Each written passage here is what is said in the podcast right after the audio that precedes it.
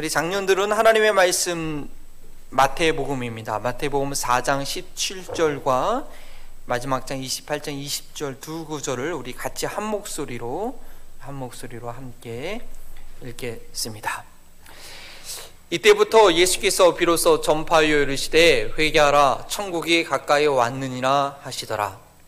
내가 너에게 분부한 모든 것을 가르쳐 지키게 하라. 볼지어다 내가 세상 끝날까지 너희와 항상 함께 있으리라 하시니라. 아멘. 살아계신 하나님의 말씀입니다. 네. 12월 1월 이제 2020년 1월 첫 주 첫 예배 또 2021년 마지막 주 예배를 저희가 이제 온라인으로 하면서 어, 저희가 그동안 너무 편하게 우리만 좋게 그동안 예배를 드렸는데 그것이 아니라 아직도 어려운 가운데 있는 분들이 많이 있다는 것을 알고 더욱더 기도하고 또, 또 관심을 가져야겠다는 그런 우리의 모습을 좀 돌아보게 되었습니다. 첫 주일 예배 어, 온라인으로 들으는데요. 방송 사고도 있고 좀 어려움이 있지만 그 가운데서도 하나님께서 를 지키시고 하나님의 은혜로 인하여서 어, 이렇게 저희 공동체가 세워졌다는 것참 감사할 수 있는 저희들이 원합니다. 자, 저희로서 오늘로서 저희 교회가 몇 년이 몇 년째죠? 이제 6년이 지났고요. 주부에 보면 이제 7권이라고 되어 있습니다. 7년 차가 되고 있습니다. 오늘 하나님께서 저희 교회를 그동안 어, 기도하는 교회 또한 선교한 교회로 인도해 주신 것에 대해서 참으로 감사를 드립니다. 기도한다는 것은 무엇이겠습니까? 예수님을 닮는 것이고요. 선교한다는 것은 예수님을 닮게 하는 것입니다. 2022년 우리 새해에도 더욱더 예수님을 닮고 예수님을 닮게 하기 위해서 예수님의 손과 발이 되는 그러한 공동체를 이루는 저희 교회가 될 수 있길 원합니다. 우리 2020년의 표 한번 같이 한번 앞에 나와 있는 자막을 보면서 읽어볼까요? 시작. 예수님의 손과 발이 되는 천국 공동체입니다. 이런 소원이 우리 가운데 우리 공동체적으로 있기 원하고요. 여러분 개인적으로도 다 소원이 있을 줄 압니다. 소원이 있으셔야 됩니다. 뭐 하루하루 사는 게 매년이 뭐 그렇지 다 똑같이 똑같이 그럴 수도 있지만 정말 우리가 거기에 머물러 있다고 한다면 그거는 창조의 시작과 끝을 모르는 그런 무신론자와 같은 태도라고 할 수 있겠습니다. 저희들은 하루하루를 지낼수록 더 거룩해진 모습으로 주님을 만나 배울 날을 기대할 수 있어야겠습니다. 써 있는 말씀이죠. 이 소망이 있는 저마다 아, 주님을 얼굴과 얼굴과 맞들 큰 소망이 있는 자마다 자신을 깨끗하게 거룩하게 지킨다고 했습니다. 새해가 밝았는데 아직도 어떤 새로운 기대가 솟구쳐 오르지 않는다고 한다면 내일부터 시작되는 2020년 요단강 새벽 교대를 통해서 지나간 모든 그런 부정적인 과거는 요단강과 함께 뒤로 하시고 새로움으로 새해를 시작하게 되시길 바랍니다. 개인적으로 가정과 일터와 건강에 예, 그런 소원이 있으실 뿐 아니 소원이 있으실 뿐 아니라 우리 교회적으로 말씀드린 이런 예수님의 손과 팔이 되는 그런 천국 공동체가 되고자 하는 그런 거룩한 열정이 일주일 동안 기도하면서 일어나게 되길 바랍니다. 그래야지 구원받은 영혼들이 주님께서 새로 맡겨주신 그런 영혼들이 저희 교회에 정착할 수 있게 됩니다. 또한 지역사회에 방황하는 영혼들에게 하나님의 사랑을 증거할 수 있게 됩니다. 예수님의 손과 발이 된다는 것은 예수님을 따르는 제자의 삶을 산다는 것입니다. 이러한 공동체가 되기 위해서 저희는 2022년 한 해 동안 주일마다 마태복음을 통하여서 하나님의 말씀을 듣고 또한 삶에 적용하기 위해서 성경 공부를 진행하게 됩니다.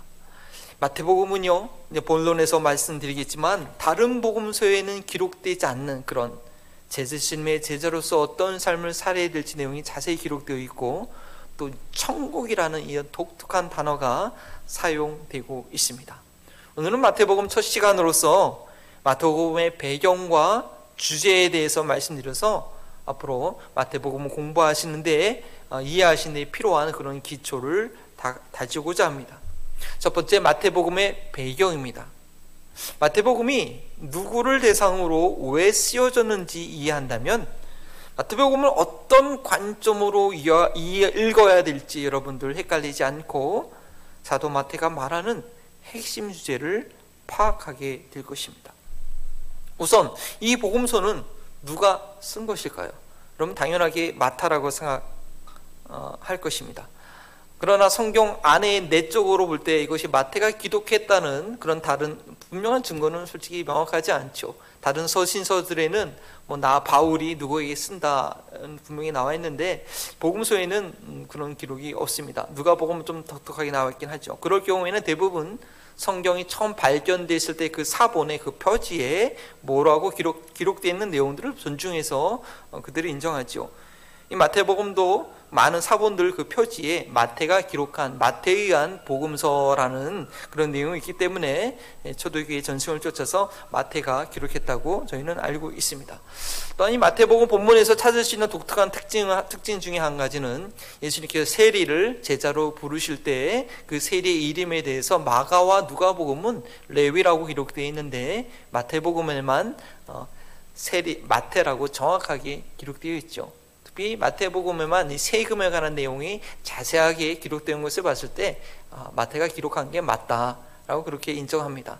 또 마태복음에는 마가복음에 요한복음에 있지 않는 그런 자세한 족보가 나와 있는데 이 세리라는 직업이 그렇잖아요. 정확하게 기록하고 꼼꼼하게 계산하는 그런 전문 지식을 전문 자기 기질을 발휘해서 누가 누가 의사가 누가복음의 족보를 의사로서 전문 꼼꼼함을 가지고 기록했던 것처럼 마찬가지도 마태복음도 세리 마태가 기록했기 때문에 그것이 가능하지 않았냐라는 그런 추측을 하게도 됩니다. 그러면 마태가 기록한 이 마태복음은 언제 누구를 대상으로 썼을까요? 복음서 중에서 마가복음이 제일 먼저 기록되었다는 것, 그리고 요한복음이 제일 마지막 이 네 가지 복음서 중에서 마가복음이 제일 먼저 기록되었고 요한복음이 맨 나중에 기록되었다는 것은 대부분의 모든 성경학자들이 그렇게 동의하는 내용입니다. 물론 예전에는 마태복음이 먼저 기록되었던 내용이 있지만 그런 주장도 있지만 어, 마가복음이 제일 처음에 기록되었고 그 다음에 요한복음이 맨 마지막에 기록되었습니다. 그리고 이 마태복음과 누가복음 중에서 누가 먼저 기록했는지는 의견이 분분합니다. 그러나 분명한 것은 누가복음은 어, 의사 누가 헬라인이죠. 예, 안디옥 출신인데 이 이방인 누가가 기록했기 때문에 이방인들이 이해하기 쉬운 그런 표현과 그런 언어로 그런 문장으로 또 구약을 거의 인용하지 않는 그런 표현으로 썼다고 쓴 거, 썼고요. 이 마태복음은 이 사도 마태가 유대인이었기 때문에 유대인들이 이해하기 쉽도록 어, 썼다는 것. 구약의 많은 예언들이 성취되는 것부터 해서 유대인들이 이해하기 쉽도록 썼다는 것은 뭐 분명한 사실이기는 합니다. 또한 이 복음서의 그 기록 위치로 보면요, 신약성경 전체의 그 기록 순서로 볼때 어, 바울의 서신서들이 가장 먼저 기록이 되었고 그 이후에 복음서가 기록되어 있습니다. 여러분들 복음서가 성경의 신약 부분의 앞부분에 있다고 해서 복음서가 먼저 기록된 것은 아니고요. 보통 서신서들이 먼저 기록되었습니다. 복음서가 기록된 것은 이제 사도들이 순교해 가면서 사도들이 점점 없어지면서 예수님의 행적과 예수님의 가르침을 좀 정확하게 남겨야 될 필요성이 생겨서 천천히 기록되기 시작되었다고 합니다.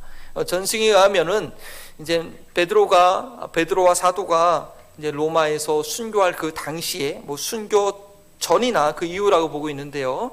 어, 이제 어떤 전승에 의하면 베드로가 순교하자 그 로마 교회 성도들이 베드로와의 수종자였던 마가에게 베드로가 설교했던 그 내용들 들을 좀 기록으로 남겨달라고 요청을 해서 로마 이방 로마 이방을 배경으로 로마 교회 성도들을 배경으로 이방 문화의 배경으로 이 마가복음이 복음의 최처음으로 기록되었다고 합니다. 그래서 마태복음의 배경을 이해하기 위해서 이 마가복음의 배경을 좀 더 제가 설명드리기 원합니다. 마가 그래서 이 마가복음의 내용과 그 형식을 보면요. 좀 베드로의 성격이 나타나는 것 같기도 하고 이 로마 군대 문화의 좀 그 모습이 반영되기도 합니다. 아주 마가복음을 읽어보시면 여러분 올해 2020년도에 교회 달력에 따라서 성경 통독을 좀 시작하시기 바랍니다. 제가 광고 시간 말씀 못 드렸는데요. 마가복음 보시면요 아주 문장이 짧고 방침감이 넘칩니다. 그리고 그 내용들이요 주로 예수님의 치유 사역 그리고 귀신을 쫓아내고 병자를 고치는 이 기적과 이성 아주 힘이 넘쳐나는 그런 내용들이 유난히 많이 기록되어 있습니다. 그런데 마감하고 보면 자세히 보시면요. 제자도 예수님을 따라가는 제자들이 어떻게 살아가야 되는지 그 교훈은요. 서너 가지밖에 안 됩니다. 뭐 뽑으면 어, 마음에 관한 거 가장 큰 계물, 재미, 계명, 재물, 뭐 섬유 요 정도 네 가지밖에 정도 어떤 윤리적인 교훈이 나와 있지 않습니다. 이것은 초대교회 당시에 예수님께서 마치 바로 재림하신 듯한 그런 분위기를 반영하는 듯합니다. 로마의 폭정이 맞춰지도록 예수님께서 곧 다시 오셔야 되는데 그래서 그 능력의 예수님을 그 로마의 압제 가운데 포기하지 않고 어, 능력의 예수님을 의지하여 배교하지 않고 그, 그 어려운 가운데 예수님의 고난과 부활을 기억하는데 그 초점이 마가복음이 맞춰 있다라고 볼 수 있는 것이죠. 그러나 예수님은 초대교회 성도들이 바랬던처럼 그대로 바로 오시지 않고 성도들은 계속해서 이 로마 원형 경기장의 순교의 제물이 되어가면서 어, 사람들은 불안해합니다. 데살로니가 후서에서도 어, 교회 데살로니가 교회도 같은 문제가 있었기 때문에 사도 바울은 데살로니가 후서에 주의 날이 이르렀다는 그 말에 쉽게 동요하지 말라라고 경고하고 있습니다. 바로 이러한 상황 가운데 마가복음이 기록된 이러한 상황 가운데 그 이후에 마태는 어떠한 관점으로 예수님의 그 가르침을 남겼는가? 바로 세상의 종말은 천국 복음이 모든 민족에게 전파된 이후에야 온다는 그런 예수님의 가르침을 마태복음 24장 14절에 상기시켜 주었고 그리고 25장에서는 천국 비유를 얘기하면서 주님이 오실 때까지 우리가 어떻게 살아가야지에 대한 마가복음에는 전혀 있지 않는 그런 교훈을 기록합니다. 이러한 배경의 기록 가운데 마태복음은 예수님을 아브라함과 다윗에게 약속하셨던 메시아, 메시아 이스라엘의 왕, 만왕의 왕, 모든 민족의 통치자, 구원자로 믿는 제자들이 어떠한 삶을 살아야 될지 그 제자도의 내용에 더욱 초점을 맞추고 있는 것입니다. 물론 누가복음에도 소외된 자, 가난한 자, 여성들에게 관심을 맞춰준 내용들이 있지만 이 제자도에 있어서는요 저희가 매주 교독하는 그 산상순의 내용 예수께서 무리를 보시고 산 위에 올라가 앉으시니 제자들이 나온지라 라고 시작되는 이 제자도의 내용이 산발적으로 흩어져 있는 것이 아니라 5장부터 7장에 이르기까지 아주 집중적으로 체계적으로 기록되어 있어서 예수님을 따라가는 제자들이 어떠한 삶을 살아야 될지 한눈에 파악할 수 있도록 구성되어 있습니다.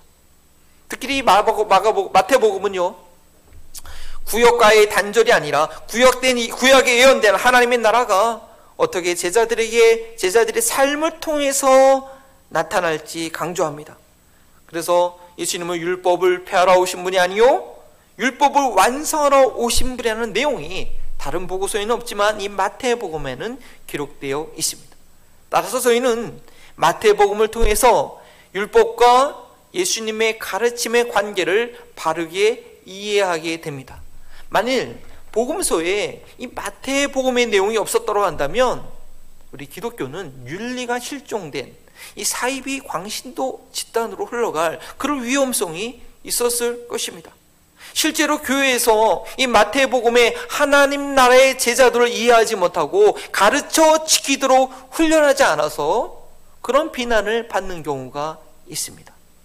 여러분 교회라는 단어는 복음서 중에 유일하게 마태복음에만 나옵니다.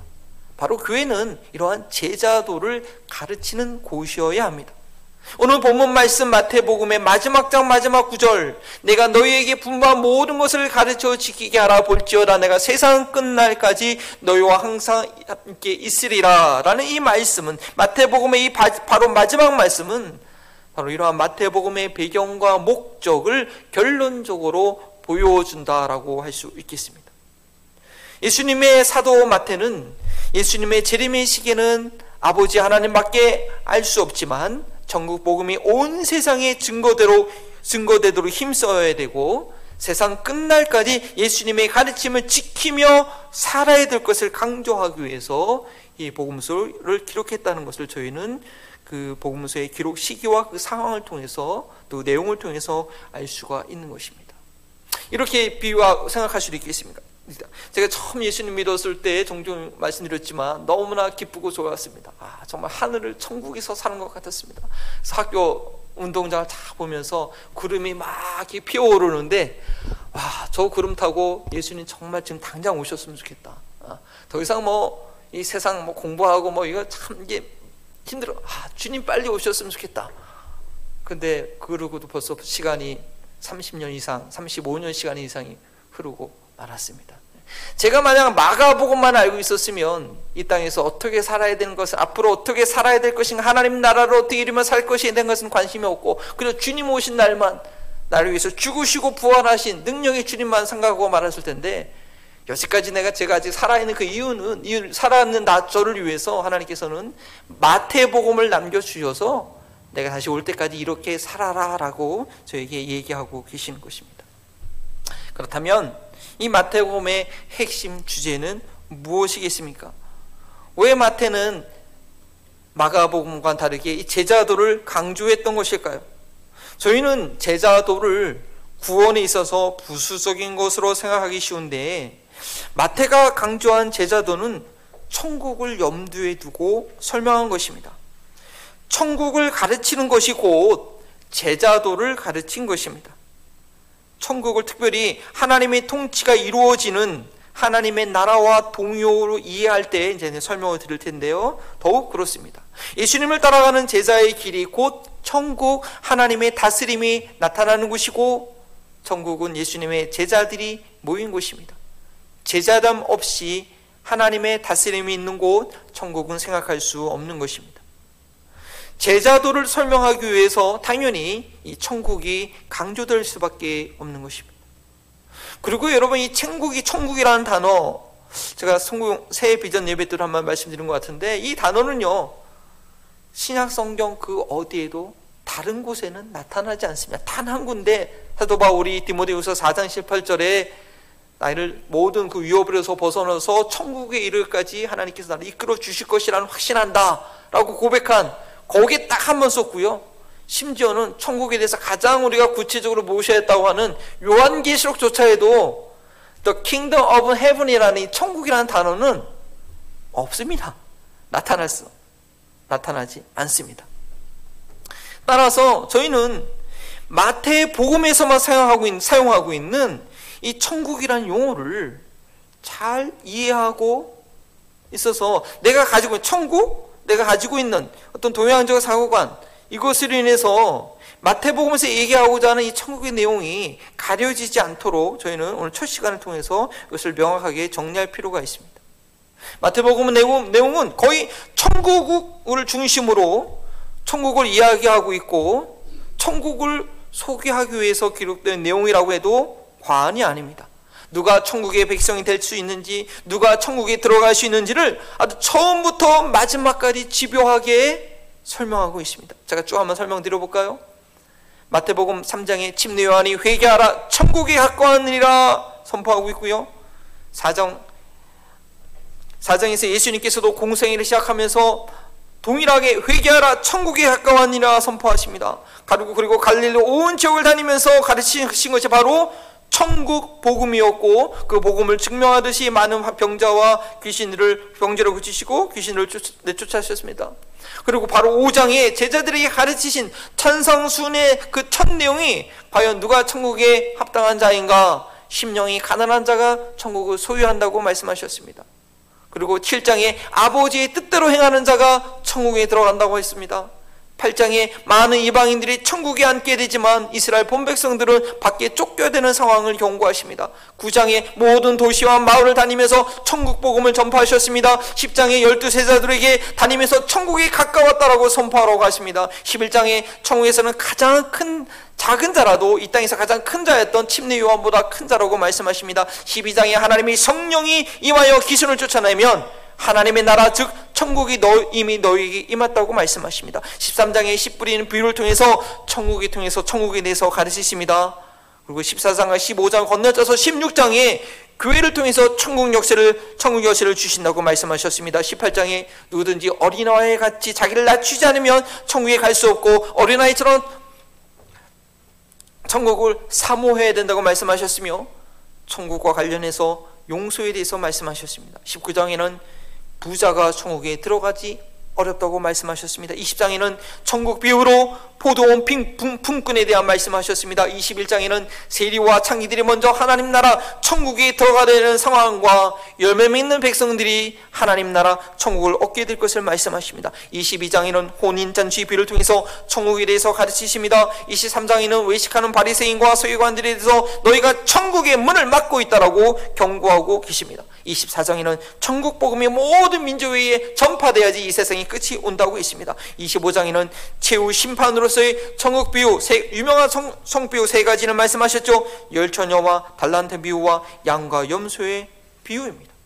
이처럼 마태복음 3장부터 25장까지 앞부분의 1, 2장과 예수님의 탄생과 예수님의 26장부터 시작되는 고난과 부활하심을 설명하는 장 외에는 모든 이 마태복음의 장에 천국이라는 단어를 여러분 발견하게 될 것입니다. 물론 14장, 15장, 17장에는 이 천국이라는 단어는 없지만 그 내용 자체는 하나님의 다스림, 하나님의 나라에 관한 것이라는 겁니다. 그 어떤 성경보다도 우리는 마태복음을 공부하지 않고서는 천국에 대해서 제대로 알 수 없을 듯한 그런 분위기입니다. 물론 성경 전체가 하나님의 나라, 하나님의 통치, 천국에 대해서 가르쳐 주고 있지만 마태복음은 모든 이 챕터 치터마다 천국을 언급할 정도로 아주 집착하고 있는 것입니다. 마태복음에서 강조하려고 했던 이 제자도와 천국은 불가분에 떼놓을 수 없는 관계이기 때문입니다. 따라서 저희는 앞으로 이 제자와 천국이자는 천국이라는 이 두 가지 키워드 핵심 단어를 가지고 마태복음을 여행하게 될 것입니다. 그 전에 한 가지 짚고 넘어가야 될 것이 있는데 마태가 왜 하나님 나라가 아닌 마가복음이나 누가복음이나 또한 사도 바울이 썼던 서술했던 그 하나님 나라가 아닌 이 천국이라는 물론 서신서에는 이 하나님 나라에 대한 표현이 많이 없죠. 이 천국이라는 독특한 용어를 선택하느냐를 알아야 됩니다. 이 천국이라는 단어의 뜻과 그 선택한 이유를 정확하게 이해하지 못하고 있으면 못하면 저희는 이 천국에 대해서 잘못된 생각을 가지게 됩니다. 천국이라고 번역한 헬라 단어는 ἡ βασιλεία, βασιλεί라는 단어 들어보셨을 것 같아요. βασιλεία τῶν οὐρανῶν이라는 단어입니다. βασιλεία는 βασιλεία, 그 다음에 οὐρανῶν, οὐρανῶν은 하늘이고 βασιλεία는 kingdom, 나라라는 뜻입니다. 그래서 이것을 영어로 어떻게 번역했냐면 The Kingdom of Heaven이라고 번역했습니다. 이 킹덤이라는 단은 킹에다가 킹에다가 dom 이것은 왕을 다스리는 왕의 통치를 얘기하는 왕국이라는 뜻이죠. 그래서 어떤 통치자나 왕이 다스리는 영역을 의미합니다. The Kingdom of Heaven이라고 하면요 영향 영향력의 그 소유가 The Kingdom of Heaven이라고 하면 어, 그 영향력이 어디서부터 임하냐? 하늘에 있다는 표현으로 하늘이 다스리는 영향력을 말하는 것입니다. 그런데 이것을 우리가 천국이라고 번역했을 때 하늘에 있는 나라로 이렇게 오해하면 안 됩니다. The Kingdom of Heaven이라는 의미는 우리가 한국어로 바르게 표현한다고 한다면 저렇게 나와 자막이 나와 있는 것처럼 어, 하늘 나라보다는 하늘 왕국이라고 하는 것이 오해를 덜 할 수 있겠습니다. 이것은 어떤 위치적 개념의 하늘에 있는 나라를 말하는 것이 아니라 하늘에서 영향력이 미쳐지고 있는 나라, 하늘에 있는 절대적인 주권자가 다스리는 나라라는 그런 뜻입니다. 국가라는 뜻하는 국가라는 뜻하는 영어 단어가 세 가지가 있습니다. nation도 국가고요. 여러분 뭐 document 쓸 때 뭐 country라는 게 있잖아요. country로 국가를 뜻하고요. state, state, unite of state, state도 나라를 뜻합니다. 그런데 좀 말하는 뉘앙스가 좀 다릅니다. nation은 국민들의 연합체를 의미하고 state는 어떤 정치 체계를 얘기하고 이 country는 이 행정적인 권한에 미쳐지는 장소를 나타내는 그런 좀 차이가 있습니다. 그래서 만일 country of heaven이라고 그렇게 한다면 그것은 하늘나라, 장소적 개념으로서 하늘에 위치한 나라라고 할 수 있습니다. 그러나 kingdom, 나라라고 번역한 이 헬라 원어 βασιλεία 이것은 kingdom이기 때문에 왕국이라는 뜻은 어떤 통치의 영향력을 의미하기 때문에 country of heaven이 아니라 kingdom of heaven이기 때문에 그 영향력이 다스리는 영향, 영의 근거가 하늘에 있다는 뜻이지 영향력이 미치는 그 장소가 하늘, 하늘이라는 뜻은 아니라는 것이죠. 따라서 kingdom of heaven 이것을 천국이라고 하기보다는 kingdo- kingdom of the God 하나님의 나라라고 표현하는 것이 kingdom 영향력을 미치는 주체가 하나님이라는 것을 금방 알려주는 그런 명확한 표현이 됩니다. 그런데 여러분들 유대인들에게는요 하늘이라고 하면 금방 하늘에 계신 하나님이라는 사실을 금방 인식하기 때문에 마태복음에 있는 유대인들에게는 큰 문제가 없습니다. 도리어 저희 오늘 번역된 천국이라는 그 단어가 저희는 헷갈리지만 유대인들에게 The Kingdom of Heaven 하면 어떤 하늘에 있는 나라가 아니라 하나님이 통치하신 나라로 금방 이해한다는 것이죠. 실제로 같은 내용이지만 마태복음은 천국, 마가복음과 누가복음은 하나님 나라라고 사용하고 있어서 이 천국과 하나님 나라가 동의어로 쓰여졌던 것을 알려줍니다. 씨 뿌리는 비유를 설명할 때 마태복음은 천국의 비밀이라고 했고 누가복음과 마가복음은 똑같은 씨 뿌리는 비유인데 예수님께서 그것은 하나님 나라의 비밀이라고 말씀하신 경우죠. 정리해서 말씀드리면 이 천국은요 어떤 위치적 공간적 개념이 아니라 하나님이 다스리시는 그런 영향력 하나님의 나라와 같은 뜻이라는 것입니다. 그렇다고 한다면 왜 유독 마태복음에서만 천국이라는 the kingdom of heaven이라는 단어를 썼는지 두 가지로 설명을 합니다. 첫 번째는 제가 송구영 신 예배, 새 비전 예배 때도 한번 설명드린 것 같은데요. 마태복음이 유대인들을 대상으로 기록하였고 유대인들은 하나님의 이름을 함부로 사용하지 않기 원했기 때문에 이 하나님이라는 직접적인 명치보다 하늘에 계신 하나님, 이 하늘이라는 단어를 썼다는 것입니다. 그런데 제가 가만히 생각해 보니까요, 하루 만에 생각이 바뀌었는데 이 단어 설명이 설득력이 떨어진 이유는 마태복음에 하나님 나라라는 표현이 이미 네 번이나 사용했고 더구나 이 하나님이라는 단어가 다른 것을 설명하기 위해서 무려 57번이나 이미 마태는 하나님이라는 단어를 이미 쓰고 있습니다. 그래서 두 번째 설명 왜 The Kingdom of Heaven이라고 썼을까? 왜 천국이라고 썼을까? 유대인을 대상으로 썼다는 이유는 똑같지만 그 목적은 다릅니다. 한 유대인들이 하나님의 그 통치에 대한 편협함 생각을 깨뜨리려는 의도가 있었다는 것입니다. 하나님의 다스림이 이스라엘 백성들 가운데서만 일어나는 것이 아니라 하늘 그 통치권이 하늘에 있다는 것을 표현함으로 이 땅에 있는 모든 사람들에게 하나님의 통치권이 미친다는 것을 강조하기 위해서 하나님이라는 단어보다는 하늘이라는 단어를 사용했다는 것이죠. 이것이 좀 더 설득력 있어 보입니다. 반면에 이방인들을 대상으로 한 누가복음과 마가복음에는 하늘에서 통치하신다고 하면 뭐 하늘이 자기들이 믿는 신일 수도 있기 때문에 하나님에 대한 관념이 없었기 때문에 마가복음과 누가복음에서는 정확하게 하나님 나라에서 하나님이 통치하신 곳이라고 통치하는 곳이라고 분명하게 명시해 준 거죠. 저희는 마태복음 보면서 이 천국이라는 단어를 매 장마다 여러분 만나게 되실 텐데 잊지 말고 기억하셔야 될 것은 천국은 장소적인 개념이 아니라 하나님께서 다스리는 영역, 하나님께서 다시는 통치를 말한다는 것입니다. 그래도 여전히 난 죽어서 천국 가야 되는데 그렇게 늘 얘기해왔고 말했기 때문에 아마 생각이 쉽게 바뀌지는 않으실 것입니다. 그리고 천국에 대해서 배우실 때 한 가지 더 염두에 둘 것이 있습니다. 예수님께서 천국에 대해서 가르치실 때 천국은 하나님의 천국, 하나님의 통치, 다스리는 통치가 나타나는 것은 지금 당장일 수도 있고 먼 훗날일 수도 있다라는 것이죠. 저희는 단어에 대한 선입견 때문에 천국 하면 내가 죽어서 가는 곳일 것 같고 하나님 나라 하면 지금 내 삶 가운데 일어나는 일이라고 생각하게 됩니다. 다시 말씀드리지만 천국과 하나의 나라는 똑같은 단어입니다. 같은 뜻을 다르게 표현했을 뿐입니다. 하나님의 통치, 하나님의 다스림이 우리 인간의 재성과 세상의 타락으로 인해서 한순간에 완성되는 것이 아니라 어떤 나라가 독립하기 위해서 계속 싸우고 투쟁하고 완전한 독립이 이루기까지 계속 투쟁하는 것처럼 이 하나님 나라가 완성되기 위해서 성취가 완성되기 위해서 진행 과정이 있고 완성을 위해서는 그런 시간성과 역사성이 있다는 것을 이해해야 된다는 것입니다. 한 가지 예를 들어서 마태복음 11장 12절에 침례 요한 때부터 지금까지 천국은 침노당하였나니 침노한 자를 빼앗느니라. 이것은요. 하나님의 그 다스림이 현재적으로 침례 요한 이후에 지금 현재적으로 일어나고 있다는 그런 뜻이고요.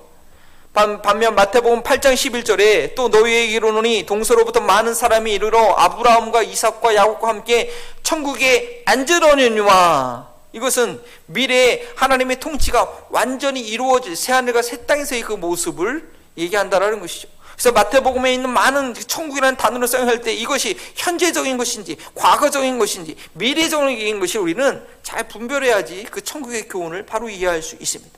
저희가 구원을 받았다고 얘기할 때 이미 내가 구원 받았고 그 구원을 또한 이루어가고 있고 앞으로 구원을 받을 것이라고 세 가지 시제 과거와 현재와 미래로 이해하듯이 천국도 이러한 세 가지 시제의 특징이 있다는 것입니다.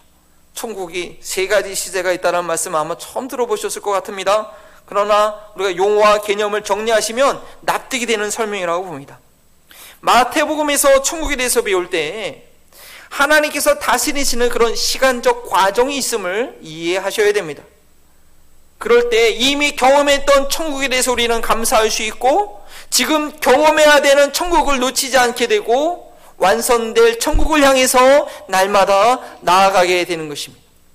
앞으로 마태복음을 통해서 천국에 대해서 배우실 때 이 세 가지의 천국은 또한 결코 나누어지는 것이 아니라 완전히 분리되는 것이 아니라 과거의 천국을 얻었던 이가 오늘날 현재적으로 그 천국을 경험하게 되고 오늘날 천국을 가진 이가 미래에도 그 천국 완성을 얻게 될 것이라는 것을 또 여러분들은 발견하게 될 것입니다. 2022년 새해가 밝았습니다. 그러나 오늘 1월 2020년 1월 2일은 2021년의 1월 2일과 같은 날이 아닙니다. 하나님 나라가 천국이 작년보다는 더 확장되고 계속 진행되어야 되는 그런 날입니다. 그리고 그런 날이어야 합니다. 그러나 아쉽게도 우리의 불순종과 교만과 회개하지 마음, 회개하지 않는 그 마음으로 인해서 이미 경험했던 천국까지도 그거 뭐였지라고 무엇인지 잊어버릴 수가 있다는 것이죠. 하나님의 다스리심 아래 살았던 나의 삶의 무엇이 무엇인지 까마득히 있게 될 수도 있다는 것입니다. 앞으로 우리는 마태복음이 증거하는 이 제자도와 천국에 대해서 차근히 차근히 귀 기울음으로써 하나님 나라의 통치가 그 천국의 기쁨이 과거일 뿐 아니라 오늘날 충만하고 그 충만함으로 인하여서 완성될 소망을 갖는 저희들이 될 수 있기를 주님의 이름으로 축원합니다. 오늘도 나와 동행하시는 내게 천국을 주시는 그 주님을 다 함께 일어나서서 우리 마지막 찬양으로 주 앞에 드립니다.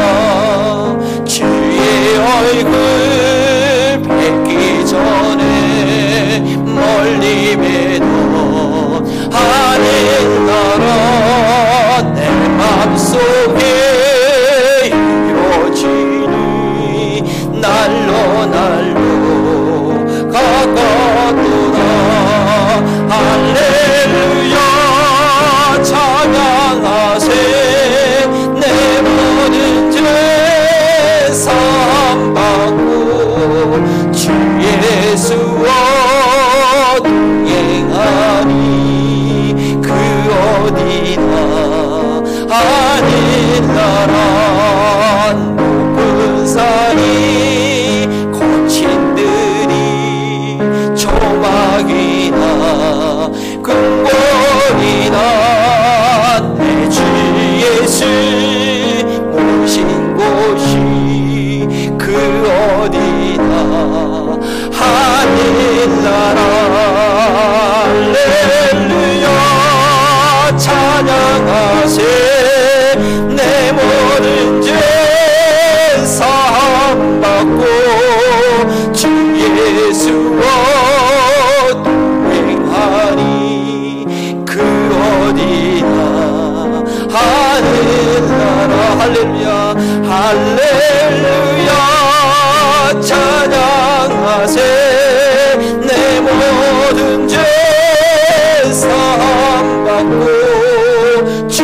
예수와 동행하니 그 어디나 하늘나라 주 예수와 주 예수와 동행하니 그 어디나 하늘나라. 이 마태복음의 배경과 이 서론을 공부하고 나서 이 찬양을 들으니까요 정말 이 찬양이 성경적인 찬양 가사다라는 생각이 막 다가오지 않습니까? 이 찬양 앞으로 저희가 많이 불러야 될 것 같아요 주님과 함께 있는 곳이 바로 천국이며 죄 사함을 받고 나니 주님을 바라보니 하늘나라가 내 마음 가운데 임어짐을 하늘나라가 하나님 나라가 내 마음에 이루어짐을 고백했다는 그런 찬양입니다. 앞으로 이 마태복음 여정하면서 정말 그런 기대와 그런 소망이 그런 기쁨이 우리 가운데 충만하고 그리하여서 저에게 오는 영혼을 받아 이 하나님 나라를 천국을 맛보는 놀라운 복이 이 지역 가운데 있기를. 우리가 첫줄 예배 드리면서 좀 부족한 것이 있지만 주님 그래도 하나님 나라는 여전히 내 마음 가운데 우리 교회를 통해서 하나님께서 보이지 않게 정말 마태복을 통해서 보여주는 그 비유처럼 일어나게 될 줄 믿습니다. 기대하는 마음으로 주여 주님의 나라가 나의 마음 가운데 우리 교회 가운데 올해도 계속해서 풍성하게 임하옵소서. 그 기도와 믿음을 가지고 주님의 이름을 지고 함께 기도합니다. 주여